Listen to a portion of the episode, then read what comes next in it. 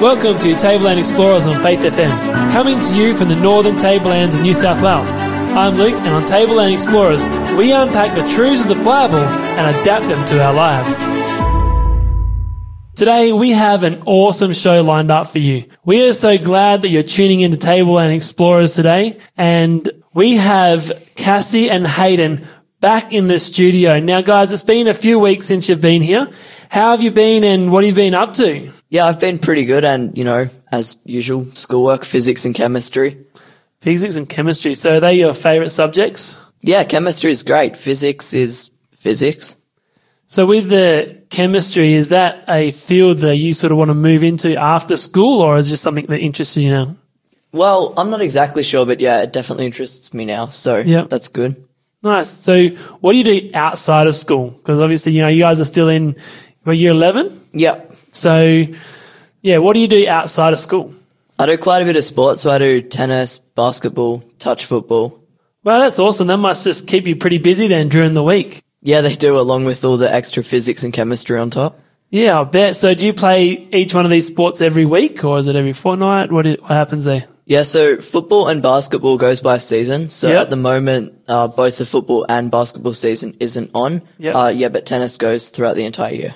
Yeah, nice, awesome. So you playing tennis? Do you watch the tennis? Yeah, yeah, that's awesome. So Cassie, how have you been? What have you been up to? Yeah, I've been good. Just surviving year 11. You are surviving. You're getting through it. I think so. I kind of got through year 11, but I didn't do year 12, so what's your plans? You're going to keep going? Hopefully, yeah. Hopefully? Yeah. So what do you do outside of school? Like, what do you do to sort of, like, get your head out of the schoolwork and go do something? I usually play music, but Music is one of my electives for year 11. Oh, so okay. It kind of mashes and I end up doing schoolwork anyway. Well, it must be nice to have a subject at school that is actually a hobby of yours. Yeah, it is pretty good, minus the theory. So the theory isn't as good as the actual playing music then? Definitely not as good. No, it's not. Theory can be a bit of a pain, can't it? So is there any other subjects that you do that are kind of mixing with your hobbies? Yeah, well, I do ancient history. That mixes with some of my hobbies, just like researching ancient things. Yep. That'll help with a lot of your Bible study too. Yes, definitely. A lot of it crosses over. Yeah. Have you been enjoying those classes when you can sit in class and you're listening to this ancient history and you're like, hey, that's in the Bible? Yeah, it's also really good because our ancient history teacher will tell us things that correlate with ancient history that are in the Bible. Yeah. That's really good. It's always nice to know when you're learning these sorts of things how they can cross over with the Bible. I like studying that sort of stuff as well because as I'm a minister and I'm giving Bible studies to people, I like to point out that there are things in the Bible that correlate with history. But in giving these Bible studies as well, like our main aim is to connect these people with Jesus. And when I have discussions with them on asking them what they do to connect with God, like I was thinking about this the other day on how I feel closest to God. And, you know, I feel closest to God when I'm out in nature. One of my favorite places to sit and read my Bible is around a campfire. Now, I am lucky enough to have a fireplace in my house and I can sit by the fire and read, but it's not the same as sitting around a campfire, looking up and seeing a sky full of stars. There's just something magical about that. So, Cassie, where do you feel closest to God? What do you do to connect with God? Yeah, well, look, I find it kind of similar to you. Nature is an amazing way of connecting with God. I'm actually in the studio looking at a picture of AAV, and it's like a hill overlooking the whole campground and a lake and a beautiful sunrise. Mm. And I'm just imagining sitting up on one of those rocks at the top of that hill and just reading my Bible. Imagining? I'm sure you sat at the top of that hill and read your Bible one time. I actually did at Ad Camp. Yeah, I was there. That was taken at the interns camp last year or the year before, and it's a beautiful spot. Those that don't know what AAV is, that's the Adventist Alpine Village down at Jindabyne. It's a beautiful campground there. And, yeah, it is nice sitting at a lookout, just looking over God's creation as well. You know, we look at just at that photo there and think, you know, how can people think that there's no God? Yeah, it's crazy. Right? You look at just the way the hills are, the way the trees are, there has to be a grand designer of it all. So, Hayden, where do you like to go to feel closest to God? Yeah, nature is good, but I actually feel closest to God when I'm telling other people about God. Yeah, you're right. And do you find that the more you tell people about it, the more you actually learn as well? Yeah, definitely. So what is it about telling people about God that makes you feel close to God?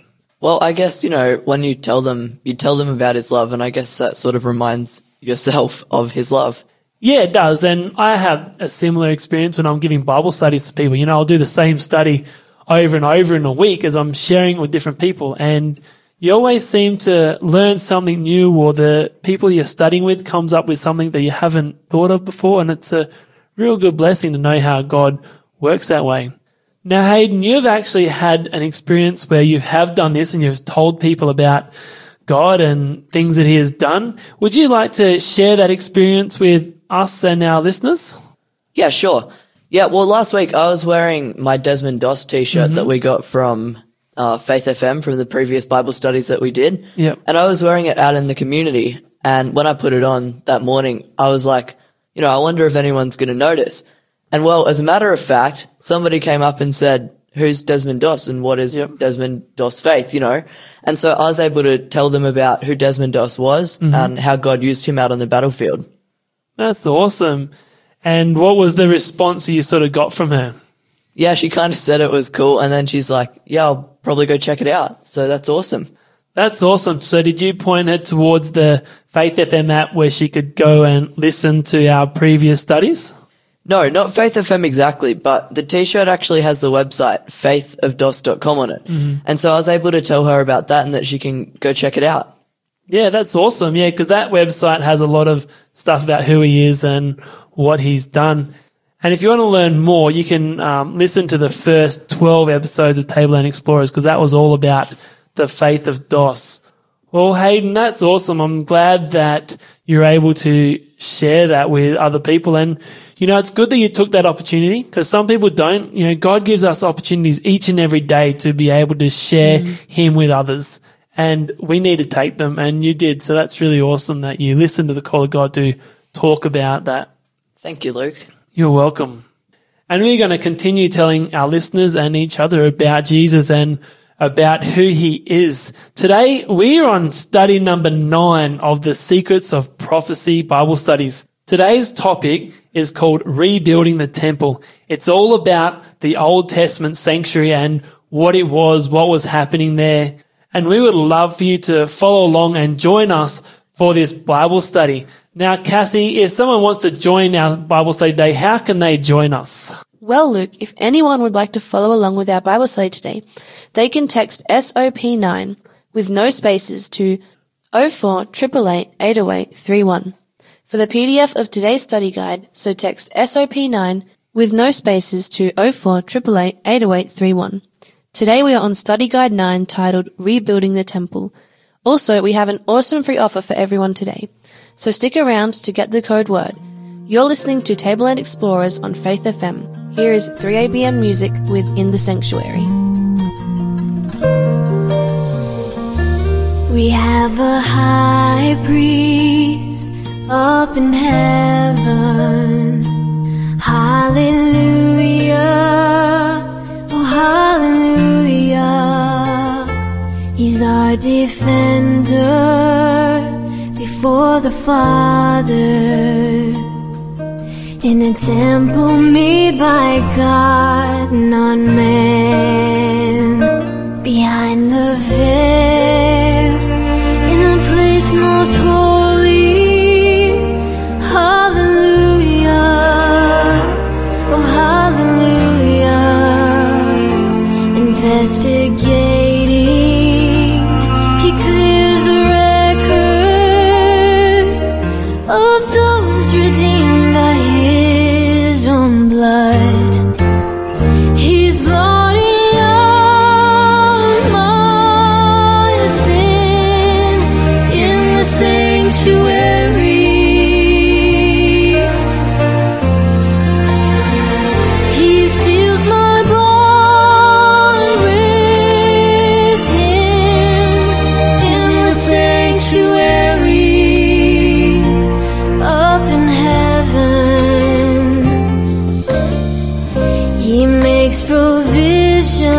on me in the sanctuary.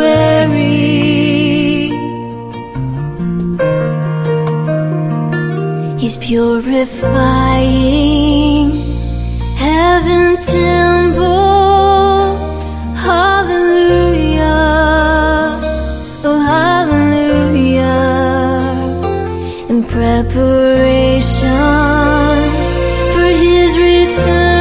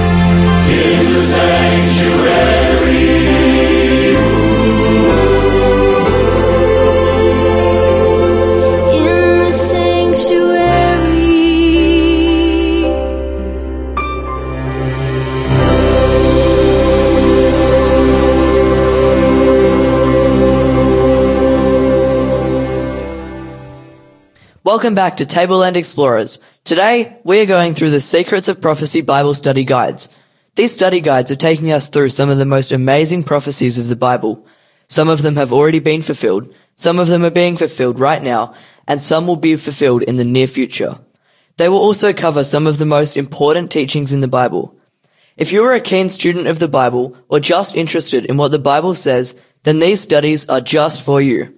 If you were just joining us and would like to catch up on this study or previous studies, you can go to faithofm.com.au and go to the podcast section and look for Tableland Explorers. Or you can go to your app store and download the Faith FM Australia app. We're about to start our study, so if you would like to follow along with us, then text SOP9 with no spaces to 0488 80831. Our study is titled Rebuilding the Temple. Well, we're about to get into our study, and before we open our Bibles and our study guides, we should pray and ask God to be with us and lead us through this Bible study. So, Hayden, would you like to open with prayer for us, bud? For sure.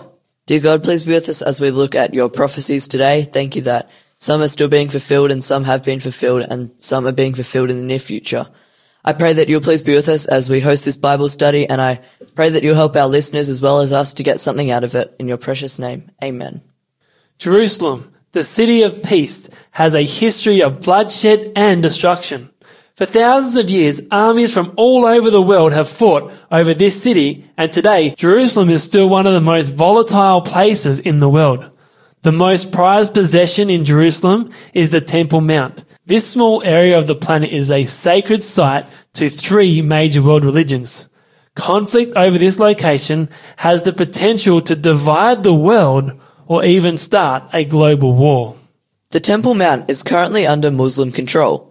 This sacred site is recognized as the departure point for the Prophet Muhammad, bound for paradise. If you visit the Temple Mount, you will notice two beautiful Muslim shrines, the Dome of the Rock and the Al-Aqsa Mosque. To the Jews, this is the holiest site in the world. It is the home of their two most famous temples, Solomon's Temple, destroyed by the Babylonians, and Herod's Temple, which was burnt to the ground by the Romans. This location is the spiritual soul to the Jews. They are determined to reclaim the site and build a new Jewish temple.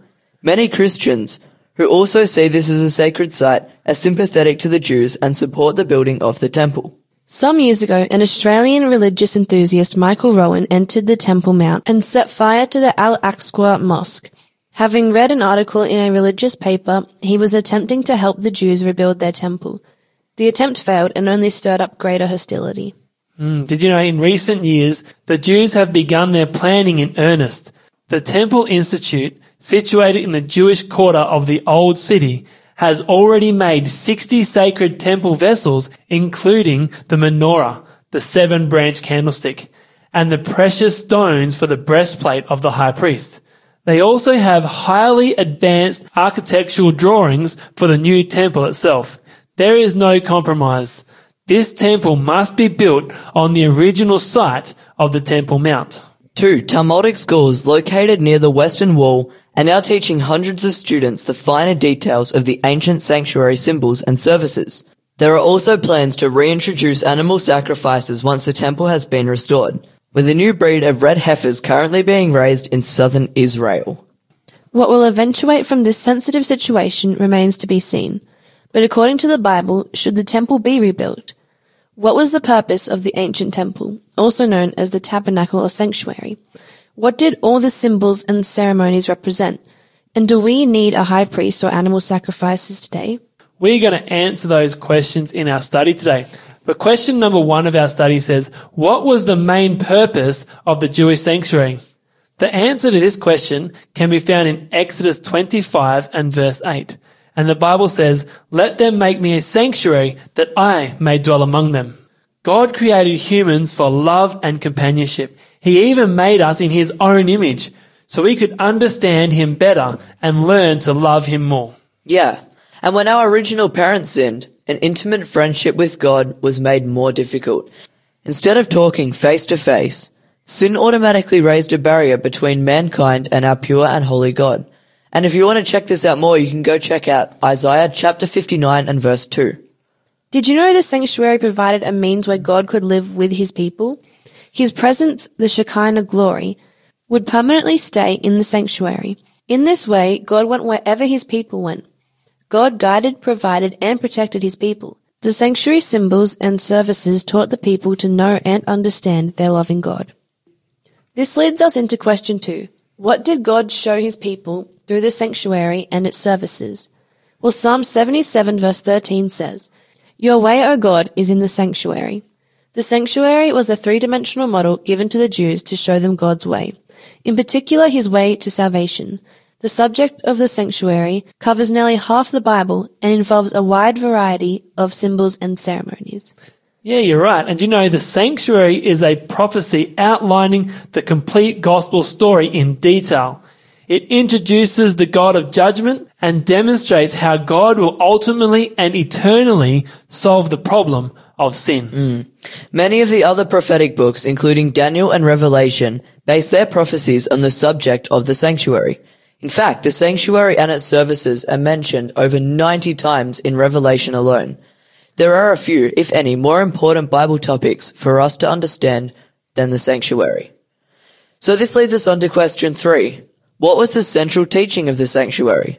Well, Hebrews 9 verse 22 tells us, "And according to the law, almost all things are purified with blood, and without shedding of blood there is no remission."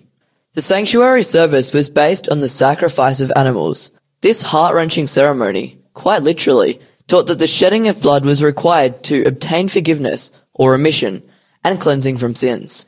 You're right, and blood is a symbol of life, according to Leviticus 17:11. Only the blood from the life of the one who was sinned against, God and his law, could provide forgiveness for the sinner. That's right. Jesus was the Lamb of God who gave his blood to take away the sins of the world.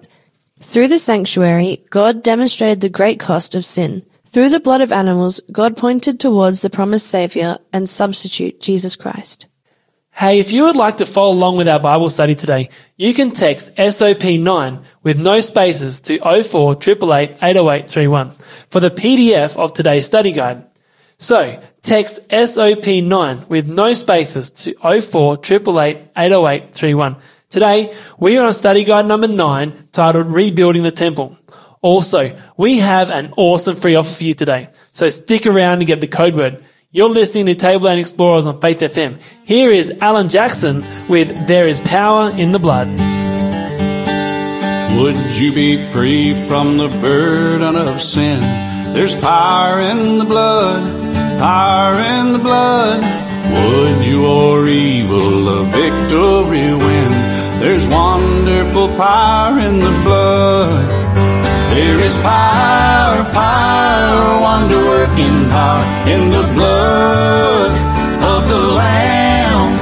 There is power, power, wonder-working power in the precious blood of the Lamb. Would you be free from your passion and pride? There's power in the blood, power in the blood.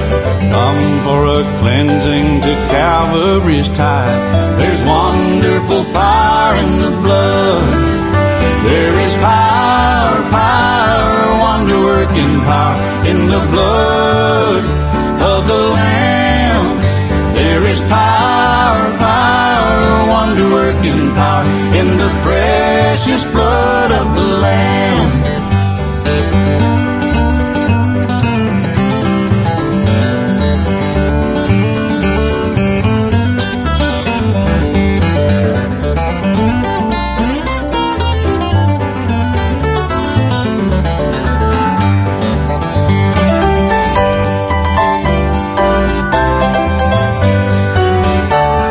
In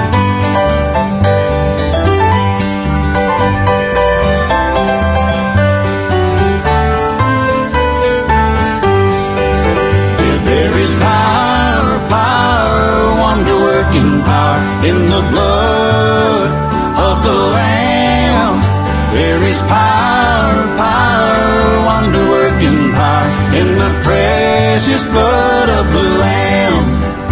There is power, power, wonder-working power in the blood of the Lamb.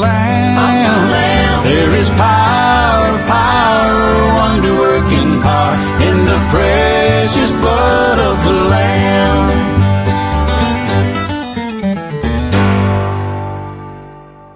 Welcome back to Tableland Explorers. Today we're going through the Secrets of Prophecy Bible Study Guides. These study guides are taking us through some of the most amazing prophecies of the Bible. Some of them have already been fulfilled, some of them are being fulfilled right now, and some will be fulfilled in the near future. They will also cover some of the most important teachings of the Bible. If you're a keen student of the Bible or just interested in what the Bible says, then these studies are for you. If you were just joining us and would like to catch up on this study or previous studies, you can go to faithfm.com.au and go to the podcast section and look for Tableland Explorers, or you can go to your app store and download the Faith FM Australia app. Let's get back to our study. We are on study number 9 and at question 4. So question number 4 says, where did Moses get the plans to help him build the sanctuary? The Bible answers this in Exodus 25 verse 9, and it says, according to all that I show you, that is, the pattern of the tabernacle and the pattern of its furnishings, just so you shall make it.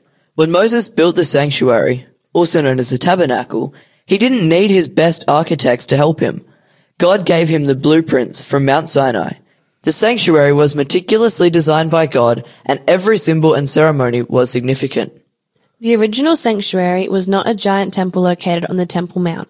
It was a temple in the desert. See Exodus 25-40 for more detail. It was portable, and the Jews would transport the sanctuary as they traveled throughout the wilderness.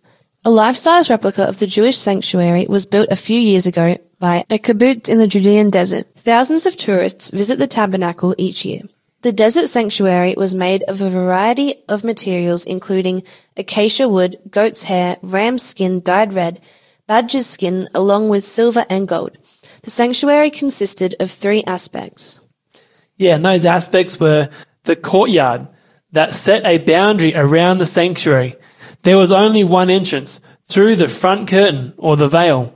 It was through this veil that the sinner would come with a lamb. Within the courtyard precinct was the altar of burnt offerings, where the animals were sacrificed. There was also a laver, where the priests washed their hands and feet prior to entering the sanctuary.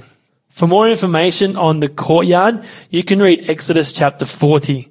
But this courtyard was about 45 meters long and 22 meters wide. The second aspect of the sanctuary is the holy place, and this was about 9 meters long and 4.5 meters wide. In the holy place was a 7-branch candlestick continually kept alight with oil.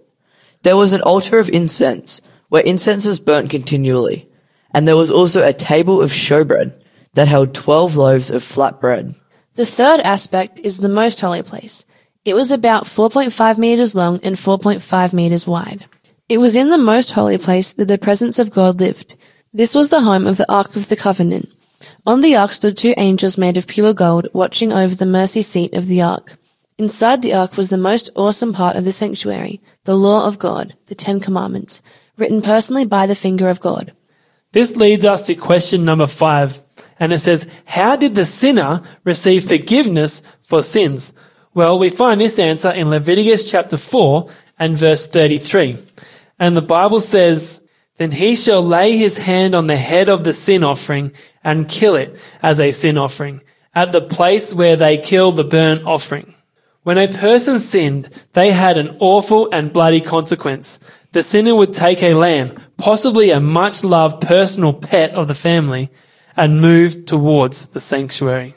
You can just imagine the gossip and rumors as that person passed his friends along the way. The sinner took the lamb as he walked through the veil. He approached the altar of burnt offering, and then he placed his hand on the head of the lamb and confessed his specific sins onto that lamb. This can be found in Leviticus 5 verse 5. The sinner had symbolically transferred his sins onto the lamb, and now that lamb must die. In what must have been a most difficult process, the sinner now killed the lamb himself. Depending on the sacrifice, the priest either ate part of the animal or took its blood and sprinkled it inside the sanctuary.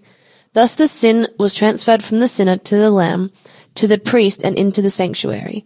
The sinner could then walk away free from the penalty of sin. This leads us into question 6. On which pattern was the Jewish sanctuary modeled? This is answered in Hebrews 8:1-5. Now this is the main point of the things we are saying.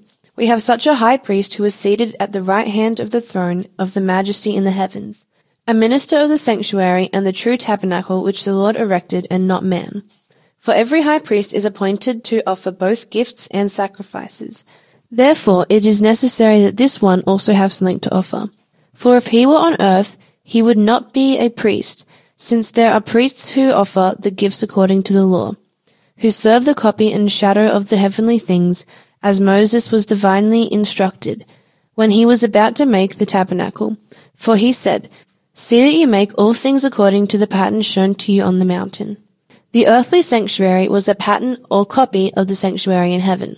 The sanctuary that Moses built was a shadow, reflecting the true and majestic temple that God built. Yeah, you're right. And did you know the writer of Hebrews told the Jews the main point was this: there is a high priest providing salvation in the sanctuary of heaven. To this day, it is pointless building a new temple in Jerusalem. Yes, and that's correct, because the true sanctuary has already been built. It is in heaven. That should be our focus. It is no wonder that all end-time prophecies describe the temple in heaven, not on earth. If you would like to follow along with our Bible study today, you can text SOP9 with no spaces to 0488880831 for the PDF of today's study guide. So text SOP9 with no spaces to 0488880831. Today, we are on Study Guide 9 titled Rebuilding the Temple. Also, we have an awesome free offer for you today, so stick around to get the code word. You're listening to Tableland Explorers on Faith FM. Here is Josh Cunningham with Light of the World.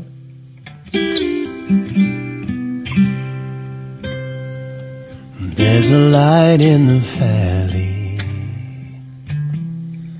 There's a light on a distant shore. A light on a mountain. It's the light that'll guide you home. It shines in the darkness. It speaks through the word. The light of forgiveness, the light of the world.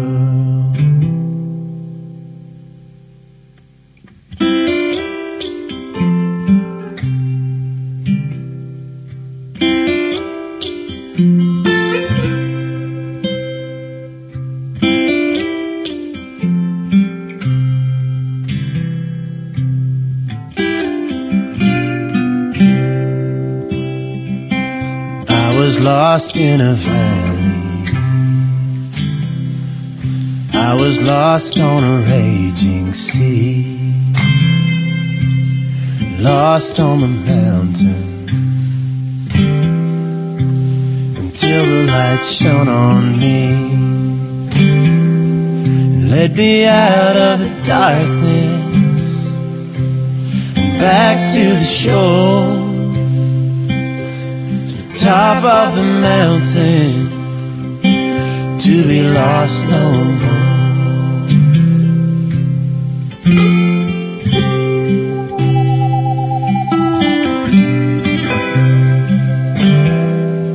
It's the light of redemption. It's the light of a grander plan. It's the light of forgiveness.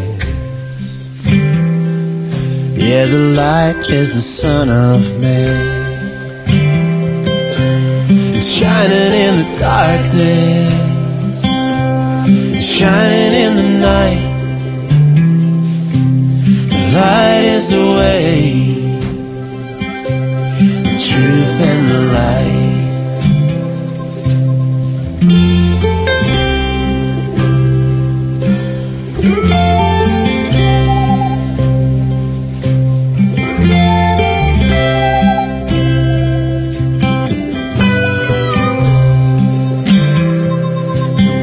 Join with me, brother.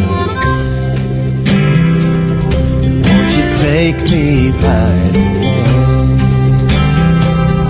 and we'll follow together until we get to the promised land. Join with me, sister, and sing my song. Follow together till this journey's done.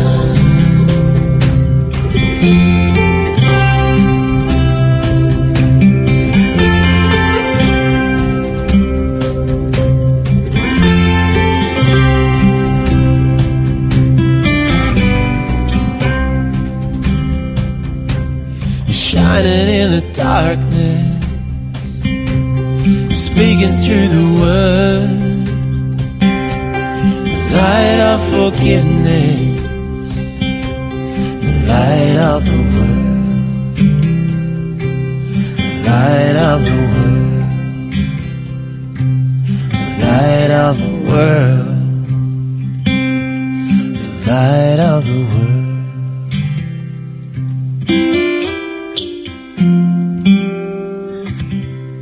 Welcome back to Tableland Explorers. We have been going through the Secrets of Prophecy Bible Study Guides, and today we're exploring the Bible to find out what is so important about the Old Testament sanctuary. We have discovered that God asked Moses to build a sanctuary so that he could dwell with his people. This sanctuary was a pattern or a copy of the heavenly sanctuary. The services in this sanctuary showed that something had to die for our sins. If you are just joining us and would like to catch up on this study or previous studies, you can go to faithfm.com.au and go to the podcast section and look for Tableland Explorers. Or you can go to your app store and download the Faith FM Australia app. Let's get back to our study. We are on study number 9 and at question 7. Question 7. What did Jesus do in the courtyard of this earth? Well, John 1:29 says, "The next day John saw Jesus coming toward him and said, 'Behold, the Lamb of God who takes away the sin of the world.'" God also made a sacrifice to provide forgiveness. Much more precious than a pet animal, Jesus, the Lamb of God, was God's Son. It was in the courtyard of the earthly sanctuary that the animals were sacrificed, and it was on this earth that Jesus died. The death of Jesus was a perfect sacrifice that, unlike the animal sacrifices, was only required once. Matthew 27 verse 51 tells us that the veil in the earthly sanctuary ripped from top to bottom. And in Daniel 9 verses 27 it tells us that when Jesus died, it brought an end to sacrifice and offering. Yeah, you're right, because all those animal sacrifices pointed to what Jesus was going to do. So we don't need to sacrifice animals anymore because Jesus is our ultimate sacrifice. Question 8. How does the furniture in the sanctuary represent Jesus? Each article of furniture in the sanctuary represents an aspect of Jesus in his work to save us from sin. To illustrate this, the altar of burnt offering represents Jesus' sacrifice on Calvary. And if you want to check it out, you can find it in John 1 verse 29. Next is the laver, and this represents Jesus as the living water. And this is found in both John 4:10 and Titus 3 verse 5. The candlestick equals Jesus, the light of the world, which is in John 1 verse 9. And the showbread represents Jesus, the bread of life, in John 6 verse 48. Yeah, and the altar of incense, that represents Jesus' righteousness mixed with our prayers. And that can be found in Revelation chapter 8 and verse 3. And the Ark of the Covenant, found in the most holy place, represents the mercy of Jesus for those who break his law. And that's found in 1 John 2:1. Question 9 says, who is your high priest today? Well, Hebrews chapter 4, verse 14 to 16 gives us this answer. And the Bible says, "Seeing then that we have a great high priest who has passed through the heavens, Jesus, the Son of God, let us hold fast our confession. For we do not have a high priest who cannot sympathize with our weakness, but was in all points tempted as we are, yet without sin. Let us therefore come boldly to the throne of grace, that we may obtain mercy and find grace to help in the time of need." The Bible says that we still need a priest for salvation today, but not a priest on earth. When Jesus was on earth, he became your sacrifice, my sacrifice. When Jesus returned to heaven, he became my high priest and your high priest. Many people today pray to God through earthly priests or saints. The Bible tells us in 1 Timothy 2 verse 5 that there is one mediator between God and men, and that is the man Jesus Christ. Jesus is our only mediator. We need no other. Question 10. What does Jesus do as high priest in the heavenly sanctuary? The Bible tells us in Hebrews 7 verse 25, "Therefore he is also able to save to the uttermost those who come to God through him, since he always lives to make intercession for them." The major role of the high priest is to bring the benefit of this sacrifice, or salvation, into a reality in our life. Salvation was not finished at the cross. In fact, the sanctuary model demonstrates that the sacrifice was just the start of the gospel story. Jesus, the Lamb who died for us, became the priest who now lives for us. Yeah, and in the Old Testament, the priest stood before the holiness of God with a veil in between them and became the mediator between God and the sinner. In this way, the sinner had constant access to God and God had constant access to his people. And when Jesus returned to heaven, he personally took on the role of working with the Father to bring salvation to us. Jesus is the link between human frailty and divine immortality. Jesus provides forgiveness through offering his blood and righteousness in the place of our sins. Jesus restores our relationship with God, and Jesus helps give us spiritual power to live a victorious Christian life. We have an awesome free offer for you today, so save this number in your phone, 048888 80831. That is 048888 80831, and wait for the code word that is coming up soon. You're listening to Tableland Explorers on Faith FM. Here is Travis Cottrell with At the Name of Jesus.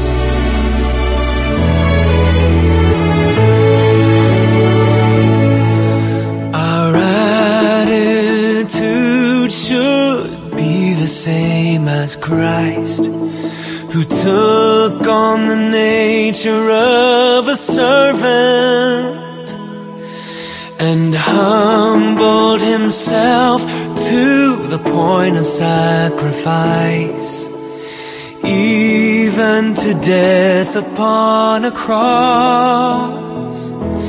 At the name of Jesus, every knee shall bow, every tongue confess that he is Lord. At the name of Jesus, every knee shall bow, every tongue confess that he is Lord.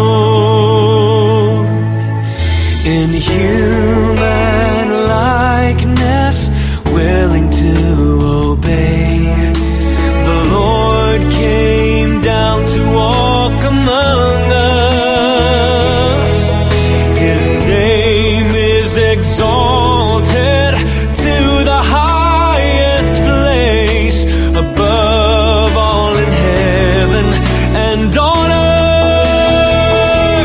At the name of Jesus, every knee shall bow, every tongue confess that he is Lord. At the name of Jesus, every knee shall bow, every tongue confess that he is Lord.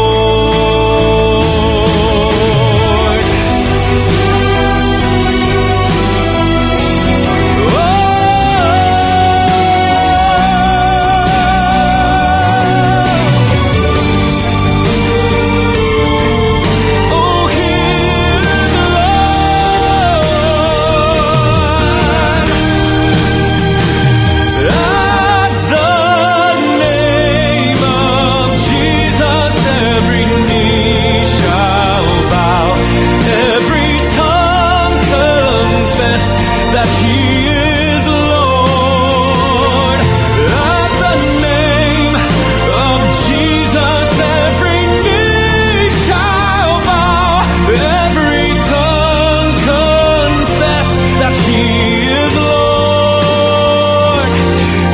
Every tongue confess that he is Lord.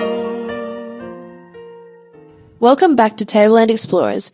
We have been going through the Secrets of Prophecy Bible study guides, and today we are exploring the Bible to find out what is the most important about the Old Testament sanctuary. We have discovered that God asks Moses to build a sanctuary so that he could dwell with his people. This sanctuary was a pattern or copy of the heavenly sanctuary. The services in the sanctuary showed that something had to die for our sins. Also, our study has revealed that Jesus is our high priest and that the sanctuary and its furniture shows us who Jesus is. If you are just joining us and would like to catch up on this study or previous studies, you can go to faithfm.com.au and go to the podcast section and look for Tableland Explorers, or you can go to your app store and download the Faith FM Australia app. Let's get back to our study. We are on study number 9 and at question 11. Question 11 says, what was the Day of Atonement?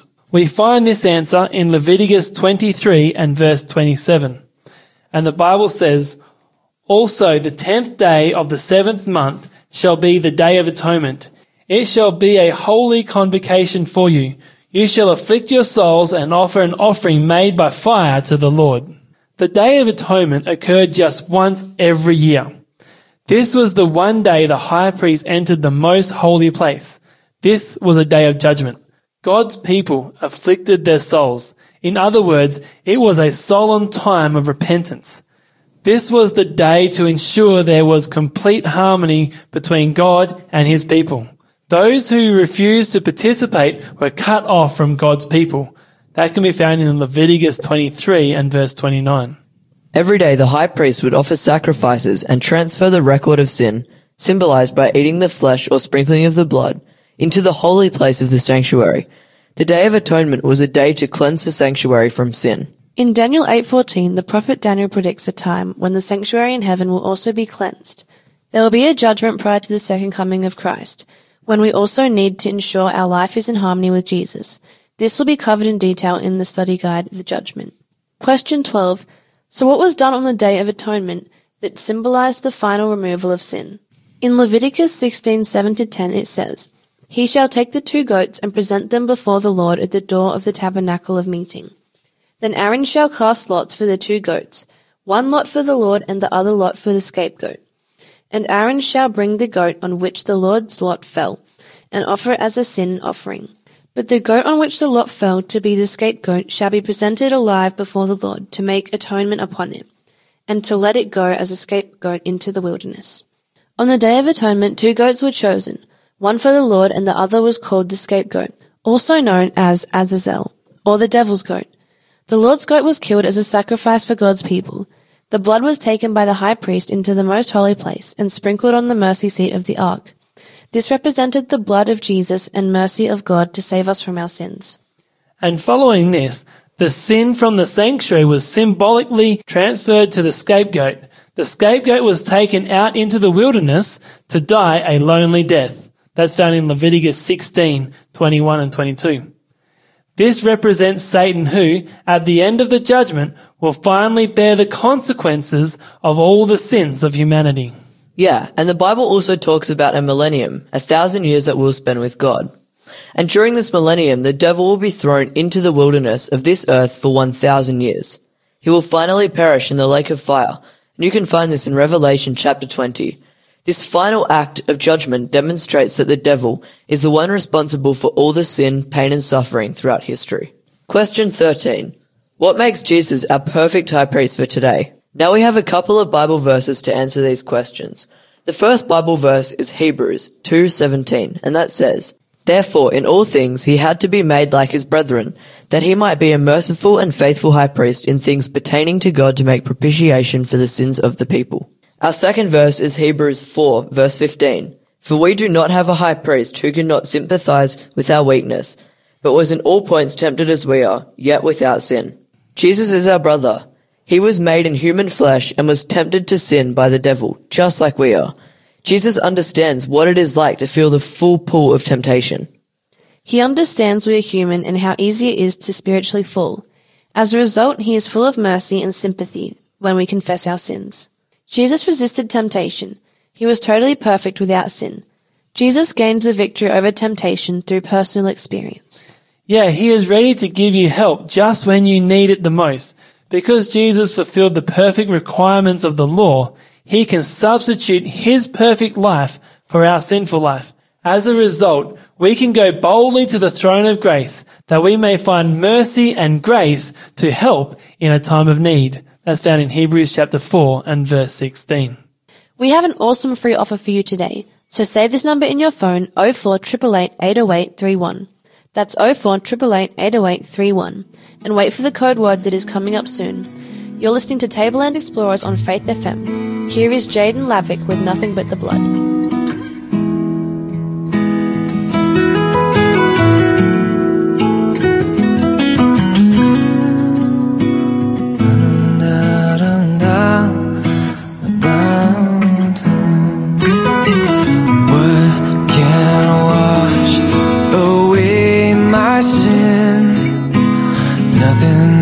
The blood of Jesus, what can make me whole again?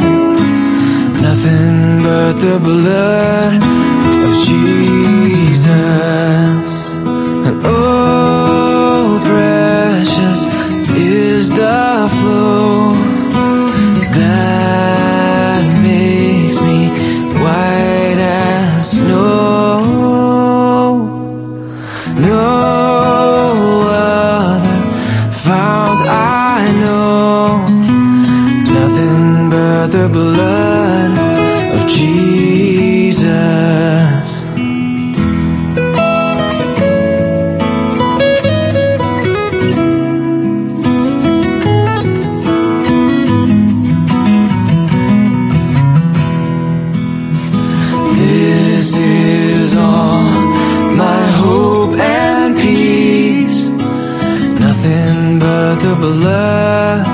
of Jesus.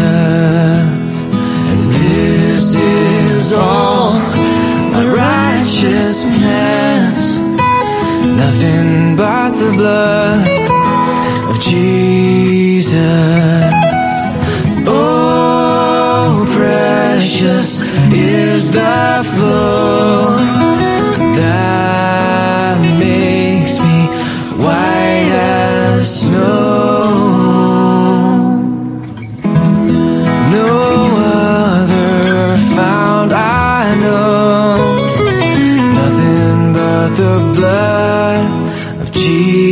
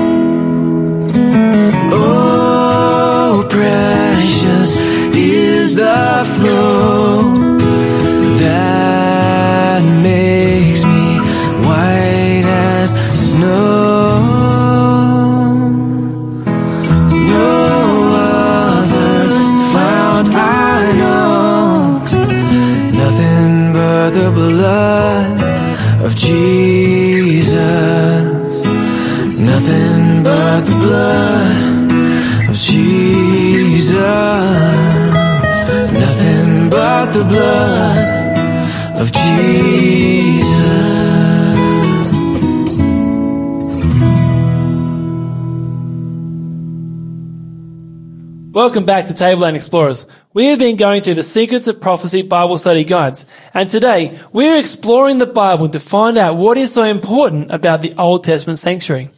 We have discovered that God asked Moses to build a sanctuary so that he could dwell with his people.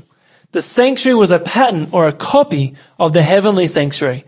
These services in the sanctuary showed that something had to die for our sins. Also, our study has revealed that Jesus is our high priest and that the sanctuary and its furniture show us who Jesus is. Finally, our study revealed that the sanctuary shows us how Jesus deals with the sin problem. Jesus shed his blood for you and me, and one day sin will be destroyed. If you are just joining us and would like to catch up on this study or previous studies, you can go to faithfm.com.au. and go to the podcast section and look for Tableland Explorers. Or you can go to your app store and download the Faith FM Australia app. Let's get back to our study. So out of everything that we have studied today, there are 3 points I'd like you guys to remember. The sanctuary demonstrates the plan of salvation. The sanctuary outlines how God solves the problem of sin. The heavenly sanctuary is where Jesus now ministers to bring you salvation. Now, I think these 3 points sum up our study very well. What do you guys think? I think it's very important that God outlines his plan of salvation in the Old Testament, and it gives everyone a chance to see it even before Jesus comes. Yeah, you're right, because we see it played out in the New Testament as well, so then we can actually see that there's this plan that we are saved the same way the Old Testament people were saved. Yeah, exactly. Yeah. The plan of salvation is the same from Adam and Eve to now. I also think God put those prophecies in place to, in a sense, give us more trust. I mean, if he fulfilled all the ones that was in the Old Testament, he's definitely going to fulfill the ones that are still coming up in the future. Sometimes we wonder if God's actually solving the problem of sin, but the sanctuary shows us how God's outlining the solution of sin. Yeah, he is, and it's like he is being transparent with everything that he is doing. Yeah. I really think that this third point, that the heavenly sanctuary is where Jesus now ministers to bring us salvation, is important, because without this message, what is Jesus actually doing? Like, for those people that don't believe in the heavenly sanctuary, Is Jesus just sitting in heaven, twiddling his thumbs, waiting to return to earth?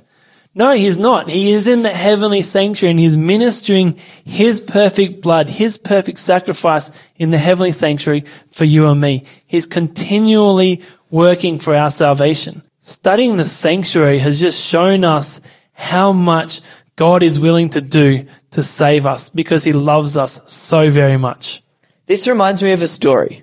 An archaeologist visited a pottery store in Egypt.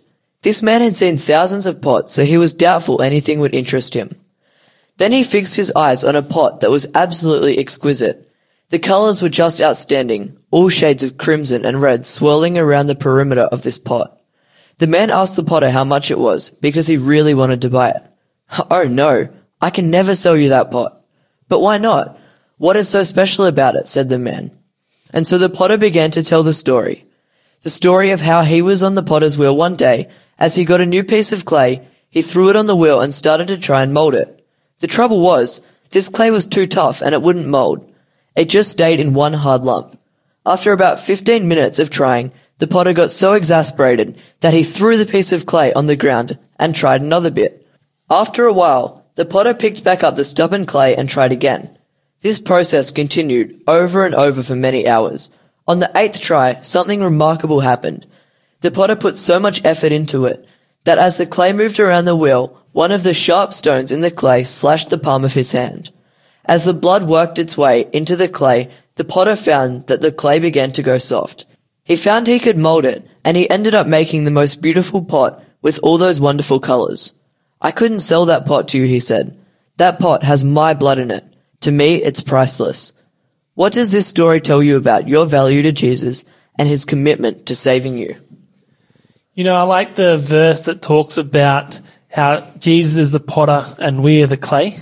We are that stubborn bit of clay that won't mold. And it is only because of Jesus' blood that softens our hard soul and molds us into the people that he needs us to be. So without the blood of the potter, which is the blood of Jesus, we would not have salvation. Yeah, you're right, because without the blood, the clay wasn't going to mold. It was only until the blood entered the clay that it was able to mold. And in the story, the potter says at the end that that piece of work was priceless because his blood was in it. And this is similar to what Jesus thinks of us. You know, we are priceless to him, and he would go through anything just to have us. Yeah, and we've seen through this study that he has, hey? Yeah. Yeah. So why do you think God made the sanctuary and its services so detailed? I think he made it really detailed so we can understand it better. Yep. I like to think that, you know, God is so transparent that he puts all these little details in how he's going to deal with the sin problem so that we can see what he is doing. Yeah, exactly. He's not hiding anything from us. He's not hiding, yeah, because God's God. He doesn't have to do it. He could just deal with it and not tell us. But he's so transparent, which shows he's just so loving and he wants us to know what he's doing. And that allows us to trust him more. It does. Yeah, and everything in the temple had its place, and it had a purpose. And this shows that God is a God of order. You know, he's a God that plans ahead, and, you know, that makes me feel secure that he has a plan for my life. Yeah, you're right. He does have a plan for each and every one of us. So with that in mind, understanding why it was so detailed, why do you think the sanctuary is an important teaching for us today? I think it was an important teaching because through Jesus' death on the cross, it fulfilled everything that God had made the sanctuary to be. For example, when he died, the curtain between the holy and the most holy place was torn in two. And this symbolized the end of the sacrificial systems. Jesus fulfilled this. He was the Lamb. He took the place of the Lamb. Yeah, you're right. And, you know, this really shows us that we don't need to rebuild another sanctuary. We don't need to start animal sacrifices again because it had been fulfilled in Jesus. Yeah, you're right. I think the importance of the sanctuary message is that we can understand the plan of salvation, and we can also know that it's true because the sanctuary itself is a prophecy of everything that Jesus is going to do. That's a really good point that you bring up there, Cassie, that the sanctuary is a prophecy in itself about everything about Jesus. And I think when people understand that, they're going to want to dive deeper and study the sanctuary a lot more. So through this study, we've learned a lot about the sanctuary and how it represents God. And so I just want to wrap this whole study up with one question. What does the sanctuary tell you about God? It shows how much he loved us. and it shows that he has a plan for me and for you. And he loves us so much that he shed his own blood for us so that we can spend eternity with him. Yeah, Hayden, it does tell us a lot about how much God loves us. For me, the main point of this sanctuary message is that it shows me who Jesus is and his plan of salvation for humanity. That's right, Luke. I just love how the Bible shows us more and more of God's character as we read on. Most people just brush over the sanctuary, including me, but when we really take the time to look at it, we get to see the transparency and love of God. Yeah, Cassie, we do, and that is the most amazing part about the sanctuary. Everything that we understand from Scripture can actually be found in the sanctuary.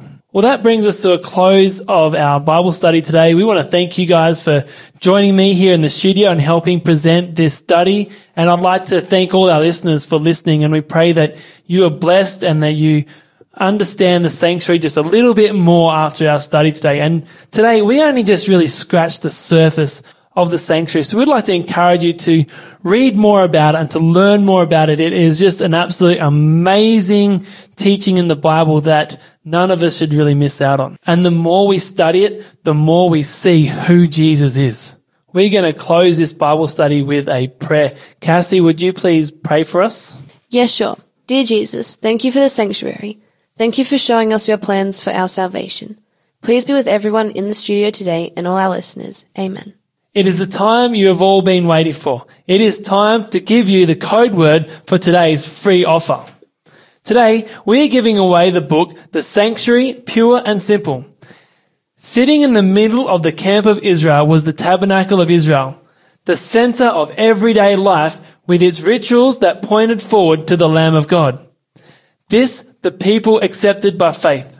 This book identifies how the plan of salvation has not changed. Today, by faith, we look back to his life and death and forward to his second coming. This book was written for anyone who wants to understand the sanctuary and learn the object lessons God gave the children of Israel today. We only have 5 to give away. The code is #TE21. Text that code to 0488 80831. And our Faith FM bot will take down your details and we'll get you this book as soon as we can.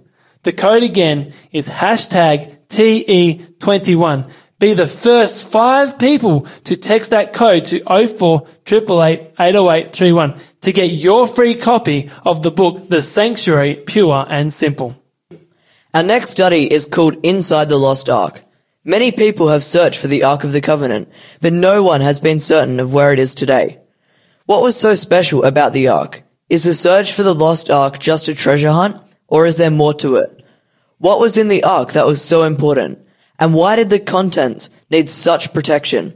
Join us next week as we will discover the importance and power of the contents hidden inside the Ark of the Covenant. Thanks for tuning in today to Tableland Explorers on Faith FM. If you're not sure about any of the things we've talked about on the show today, we want to encourage you to pray, ask God for clarity, and study the Bible for yourself. As David says in Psalm 119, God's word is a lamp to our feet and a light to our path. God bless, and we'll catch you next time.